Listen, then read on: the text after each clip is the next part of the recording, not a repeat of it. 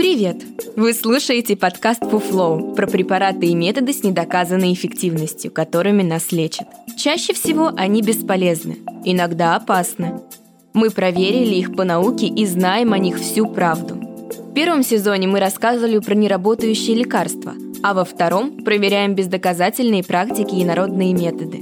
Каждый выпуск – новая процедура, которая вам не нужна – Подкаст Фуфлоу делает медицинская редакция проекта Купрум. Подписывайтесь на нас и ставьте оценки там, где слушаете. Так больше людей узнает, на что не стоит тратить время и деньги.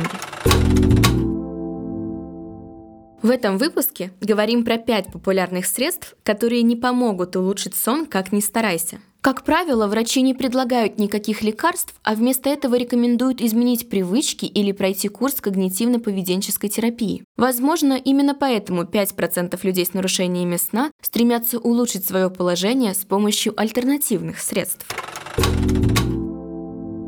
Травяные экстракты. Травяные сборы – распространенная стратегия лечения бессонницы. В Канаде женщины часто пьют ромашковый чай в качестве снотворного. Другие популярные травы для этой цели – валерьяна, витание снотворное, мелиса и хмель. Однако эти методы не всегда подкреплены научными данными, а некоторые могут даже навредить. Исследования показывают, что некоторые травы могут ускорить наступление сна или продлить его продолжительность, но большинство доказательств недостаточно надежно, чтобы делать конкретные выводы. В систематическом обзоре 2015 года отмечается, что эффект валерианы был тщательно проверен. Также есть исследования о действии ромашки и древесных грибов. Однако ни одно из 14 исследований, включенных в обзор, не показало значительного влияния этих растений на сон по сравнению с плацебо. Было установлено, что валериана чаще вызывает побочные эффекты, например, диарею.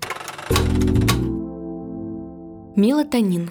Гормон мелатонин известен своей ролью в управлении циклами сна и бодрствования. Поскольку он активен в темноте и подает организму сигнал ко сну, концепция его использования для лечения нарушений сна кажется разумной. Его можно купить в форме БАДов.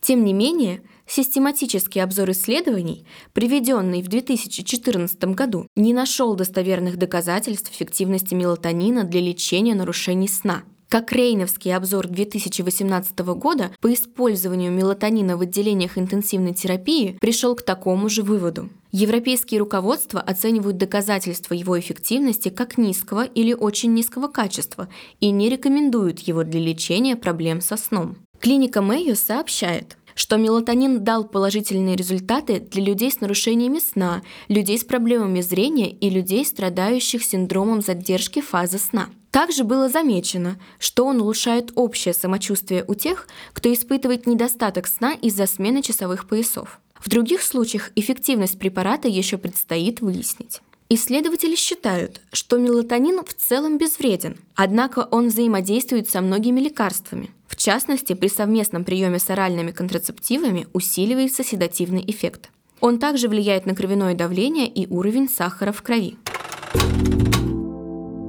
Алкоголь. На первый взгляд может показаться логичным употребление алкогольных напитков в попытке заснуть, но на самом деле алкоголь может ухудшить качество сна.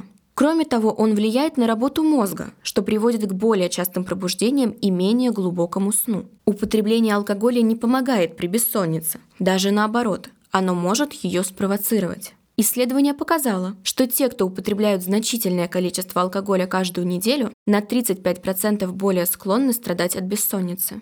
Чрезмерное употребление алкоголя повышает вероятность апноэ во сне, кошмаров и парасомнии. К сожалению, даже бокал вина перед сном не самый лучший выбор, ведь не существует безопасного количества алкоголя. Массаж, акупунктура и акупрессура. Если массаж помогает расслабиться, его можно включить в вечерний распорядок дня. Однако научно не доказано, что он помогает при бессоннице. Есть одно исключение, когда массаж может помочь при проблемах со сном. Оно связано с синдромом беспокойных ног. Массаж ног перед сном может помочь успокоить мышцы и принести некоторое облегчение. Были проведены исследования акупунктуры и акупрессуры, но они были признаны низкокачественными, поскольку легкое давление часто использовалось в качестве плацебо, которое пациент мог легко отличить от акупрессуры. Европейские рекомендации поставили акупунктуру в один ряд с гомеопатией, считая ее недоказанным методом, который не следует использовать. Гомеопатия. Гомеопаты могут предложить ряд препаратов для лечения бессонницы, такие как фосфор, цинк, белина и мухомор. Однако эти средства могут быть эффективными только в том случае, если вы в них верите. К сожалению, они не содержат активных ингредиентов. На самом деле, лучший способ борьбы с проблемами сна – это здоровый образ жизни и качественная гигиена сна. Это может включать в себя прогулки и физические упражнения в течение дня, отказ от экранов в вечернее время и отход ко сну в одно и то же время каждую ночь. Хотя это может показаться утомительным, эти привычки необходимы для хорошего сна. Это был подкаст For Flow, в котором мы рассказываем о методах лечения с недоказанной эффективностью. Ставьте звездочки, комментарии и делитесь подкастом с друзьями и близкими. Так мы вместе убережем их от фуфла. Все мифы о здоровье мы собираем в подкасте Купрум. А в проекте «Без шапки» говорим о медицине с лучшими врачами и учеными. Ссылки есть в описании.